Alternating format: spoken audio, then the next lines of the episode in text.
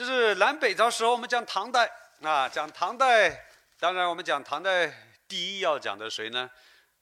张九龄啊，嗯，张九龄是韶关人，但在广州也工作了很长时间，啊，我们都知道他的什么“海上生明月，天涯共此时”啊，这个很有名。呃，其实张九龄写了很多好诗的啊。呃，当然也写了很多无聊的诗，比如说他当宰相的时候也写了许多应制诗。所谓应制诗呢，也就是对于呃朝廷的一些活动啊，来进行 单纯的赞美啊，啊，就是这一诗歌叫应制诗。这是一个当时的特殊的政治状况，来引导了张九龄的创作风气的一个转变。张九龄曾经来广州啊，跟他的一个朋友叫王六。叫王六，王六这个六呢，就是家里排行第六，啊，这个名字呢叫吕正，啊，在广州金亭小望，呃，这个金亭在哪里呢？我也很想知道啊，啊，我也很想知道，啊，但是我直觉这个金亭不止一处，啊，所谓金亭就是码头旁边建的亭子，呃，当然比较简单，啊，比较简单，但是因为码头旁，比如说你要等船，要等很长时间。啊，我们现在等船，我们现在不大坐船了哈。那么船开的比较慢啊，所以等的时间，这个这个船的这个可能数量也不多啊，所以要建一个亭子呢，要来来往往的人呢就在里面来交谈，来等船。所以小王那个早上一早就去了广州的金亭，所以呃，我注意到唐代、宋代人很多人写到这个金亭。啊，我我在来了广州近三十年之后，我现在对广州的兴趣与日俱增。啊，这个与日俱增就体现在，我就想去一一的探访这个历史上啊，这个古今的古代的名人来到广州，他们必须打卡的地方到底有哪里？啊，我昨天去了广州越秀山这个镇海楼旁边，啊，据说有个越王台，就是你看不到任何的当年这里是一个。呃，来来往往的南北文人交汇的一个地方，啊，诗酒惆怅的地方，你已经看不出了，你只能看到一些树木、草丛，以及一尊不知道什么意义的一个雕像，嗯，其他你都看不出任何东西。但是我到了那个地方，还是很有感慨，因为越王台是唐宋或者说是宋代之前，包括宋代人也还有遗址在那里。呃，那是必须打卡的一个地方。这个金亭也属于这样，所以张九龄这首诗歌写的挺好啊啊！明发林前渚，寒来近远空。水闻天上碧，日气海边红。哈，这四句好在哪里？好在哪里？大家有没有注意到？它叫小望。小望就是早上从这个亭子望去，明发黎明前发啊，林前渚啊，渚水边啊，水边的一个呃一个高地啊，寒来近远空啊，有点寒意，天空远处的天空非常的明净，所以首先是看到了远处，水闻天上碧啊，这句话其实就说了，因为在金亭都是在码头，码头当然都是江河旁边，啊，所以水的波纹也映衬着天上的碧，这也说的是近远空。所以从天上写到地上，然后呢，日气海边红。我们现在觉得在广州能看到海边吗？能啊，我们现在看不到。在那个在唐代的时候，这个海一直这个一直涌到了像南海神庙。那前面都是一片汪洋大海，啊，据说啊，就当然千百年过去了，那沧桑变化啊，这个呃大海也变成陆地了，所以我们感觉不到这么一个东西，啊，景物分位异，啊，眼睛看的东西啊都是各具神采，人情赖此同，也就是南来北往的人看的这个景色啊，这个他们虽然被各种不同的景物所惊讶。但是惊讶的感觉是一样的，啊，他说陈差，啊，陈茶自由式，非欲破长。茶就是木筏小船啊，小船。所以他并不是坐什么大船啊什么，就是我在这里等会儿做了这个木筏呢，我其实就是随心所欲的，非欲破长风，不是要长风万里，要去到一个非常遥远的地方。他说我其实不是，啊，所以明白没有？这个来了广州以后，张九龄那可以代表一种岭南人的一种生活态度啊，尤其是乘茶自由式，我乘了一个小木筏啊，我想到哪里就到哪里，我没有说要到一个坐乘长风去万里之远的一个地方啊，所以这么一个广州人的，或者说一个岭南人来到广州以后的这么一个从容的、随缘的。自视的这么一个人生境界，我们就看得出来，这就是一种很诗性化的人生啊，很诗意的人生，啊，所以广州人确实比较务实，比较务实。他并不是说没有高远的目标，而是当高远的目标当离自己还比较远的时候，他就从眼前做起，啊，所以说我们说广州人比较踏实，啊，这点确确实实是是这样。呃，前几天这个中央电视台的四台啊，因为香港回归二十五周年啊，连做了做一个大湾区，是十几个城市，一个城市一天啊。那么在做广州这个城市的时候呢，我是他们邀请的两位嘉宾之一啊，就坐在晚上坐在这个游轮上啊，在珠江上，我们谈了很多啊关于广州人的这么一个心性，而且广州人。真真正的广州人，他到底是怎么样的？当然，我们可以把它分为历史上的广州人跟当代的广州人。当代的广州人当然融入了当代的元素，但是历史上的广州人的这么一个呃思想性情，其实还是一定程度上还是保留在当代广州人的心里面。所以，张九龄来到广州，他才感觉。非常的舒适，啊，风景各异，情感舒适。等会坐船，逍遥来观两岸之景，没有说要长风破万里，啊，没有这么一个远大的一个目标啊，至少在当时吧，啊，当时，所以这个是一种广州人的一个情怀，或者说广州人赋予一个韶关人的。这么一个情怀，啊我们不能说别的地方没有，而是说这个地方这种情怀会更强烈，会会展示的这么一个意，会展示的欲望会更强烈，就这个意思。宋代的崔玉芝啊，这个人是哪里人呢？是真城人啊，呃，好像还有故居在那个地方，我现在记得不深了啊。若干年前去真真城，好像去看过一个呃姓崔的故居，可能就是他。他被认为是乐词之祖，啊，是不是乐词之祖呢？这个话可能说的过头一点，因为你说不定过了一段时间，你能够找到一个比他写词更早的，或者写的也还不错的一个词人，那么乐词之祖那就得换一个人了，啊，但是至少在目前来看呢，啊，这个崔玉芝是广东人写词写的比较早，而且比较好的，而且是增城人，啊，增城也就属于广州了。它好在哪里呢？它好在，比如说我们看这首词啊，《水调歌头·题剑阁》啊，这个剑阁并不在广州，但是是广州人写的，尤其是最后一句，大家注意啊，“烽火平安夜，归梦到家山”，他又想到了广州。他虽然在外地，但是家乡时刻在念想当中。我们看他的《水调歌头·题剑阁》，“万里云间絮，立马。”剑门关，乱山极目无际，直北是长安。这两句我下面抹黄了，我已经告诉你，它来自于杜甫。云白山青万余里，愁看直北是长安。直北就是一路北上，那就到了长安。啊，所以乱山极目无际，极目无际，那就是云白山青万余里啊。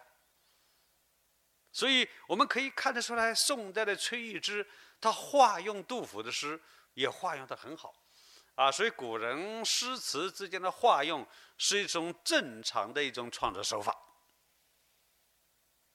称他为御史之祖，这个也不是虚徒有其名啊，啊，所以你看后面啊，我中间跳了一点啊，老来熏叶未就，访却一身闲。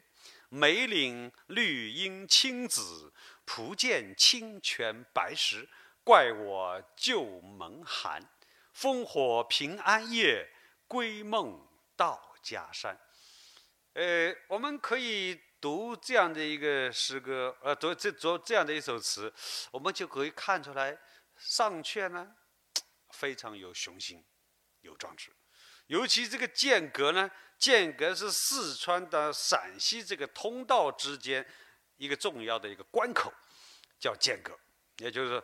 从陕西到四川，或者四川上陕西，都要经过这个剑阁。呃，剑阁当然是呃地势险要，而且军事上非常具有重要的一个意义。所以老来勋业未就，勋业呃勋业未就啊，老了以后呢，觉得自己想建的功名呢还没有完全建。访却一身寒，这访却其实不访却，我还是可以。闲下心来，来做回自己。梅岭绿阴青紫，蒲涧清泉白石。怪我旧门寒，这就写到一路写到岭南了，一路写到广东了。当自己在外面奔波了许多年，觉得自己没有多少建树，也没有多少，也没有如意的来建立自己的功名，他就想到了旧门啊，旧日的门市啊。所以烽火平安夜，归梦。到家山，一个远离故乡的一个游子，啊，在兵荒马乱的年代，或者说在一个动乱的年代，在外求职，啊，这个历经坎坷，那么心里面想的、梦里面念的，其实还是广州，还是广州。所以广州给游子带去的是一种无尽的这么一种安慰。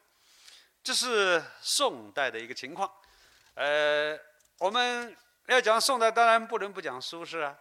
呃，苏轼是四川人，啊，但是，呃，他一生被贬次数很多，啊，他说平生功业嘛，无非就这么几个地方啊，一个是黄州，一个是惠州，啊，还有一个是呃儋州，啊，就是海南。呃，玉日亭。就在南海神庙啊，南海神庙大家应该去过啊。呃，玉日亭现在也还有这个玉玉日亭，等会儿我把找到的图片发给大家看啊。所以这个也是需要打卡的地方啊。这个南海神庙，呃，我们现在觉得它离海已经很远了，但是呃，在古代它离海其实是非常近的啊，非常近。这个玉日亭应该说写出了苏轼的这么一个情怀和苏轼的性格。我们看前面几句，大概就能明白啊：剑气峥嵘夜叉天，瑞光明灭到黄湾。坐看阳谷伏金晕，遥想钱塘涌雪山。已觉苍凉疏骨疏病骨，更烦沆瀣洗衰颜。忽惊鸟动行人起，飞上千峰紫翠间。呃，这个诗的好，我估计我念完了以后，大家都已经有了这么一种感觉了。什么叫剑气呢？剑气就是夜气，夜气。那为什么用剑来形容呢？剑有一种寒气嘛。我们说剑。见光寒冷，那么晚上呢？这个有点寒气，而且往上冒的这么一种感觉，就叫剑气。峥嵘当然就形容这个剑气的这么一个强度。夜叉天啊，晚上在玉日亭啊，就感觉到这个夜气啊奔腾向上，就好像要直插天空的这么一个意思。瑞光明灭到。黄湾，黄湾这个夜日光就是月光了。明灭到黄湾，黄湾其实就是海湾，就是海湾。啊，这个时候呢，啊，这个月光明暗不定啊，然后也能够依约的看到海边。坐看阳谷浮金云，金云就是太阳刚刚升起来的时候，有一种有一种光晕光晕啊，有一种光晕啊，福金运啊，刚才没念对，啊，福金运。那么阳谷就是传说中太阳升起的地方，那就叫阳谷，当然也也叫被称为汤谷啊，这个叫什么我们不管它，就是太阳升起的地方，啊，传说那个地方叫阳谷，那这个阳谷也被称为汤谷。所以我坐在这个玉日亭里面，这个南海神庙里的玉日亭啊，然后就能看到了远处太阳啊，这个这个呃这么一个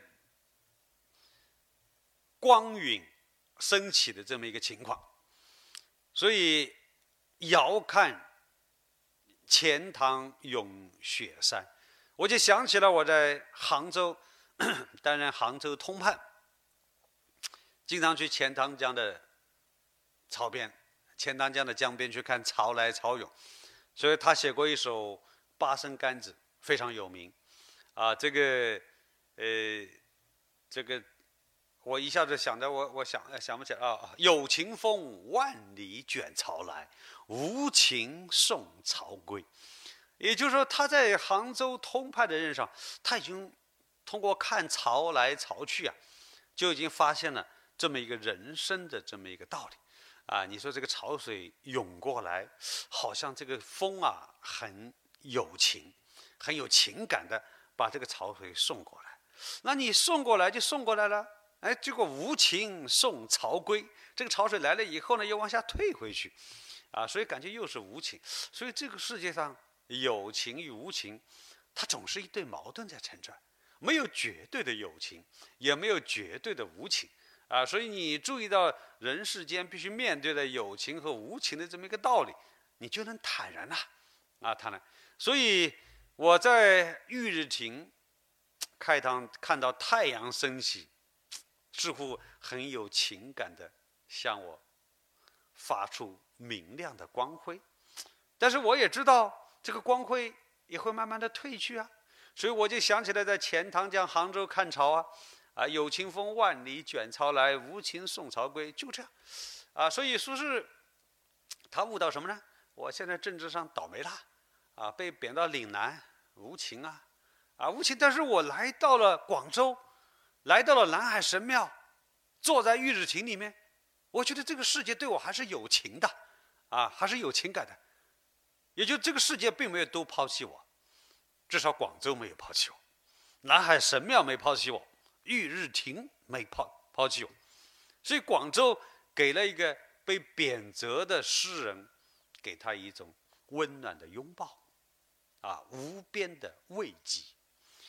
所以已觉苍凉苏髌骨，我已经感觉我的髌骨啊，我一身的病啊，好像苏就是恢复，啊，恢复了。更烦沆瀣喜衰颜，沆瀣现在我们是个贬义词。啊，说两个人在好朋友在一起，两个坏人在一起叫沆瀣一气。其实沆瀣原来是指的晚上的水汽，也就是北方经常有露水啊，露水。所以我现在就觉得用液气啊凝结成的水珠来洗一洗，啊，把我的衰老之形也洗掉了。所以我在广州啊，我原来有病的身体慢慢好了，啊，然后我慢慢我原来苍老的容颜也好像年轻了。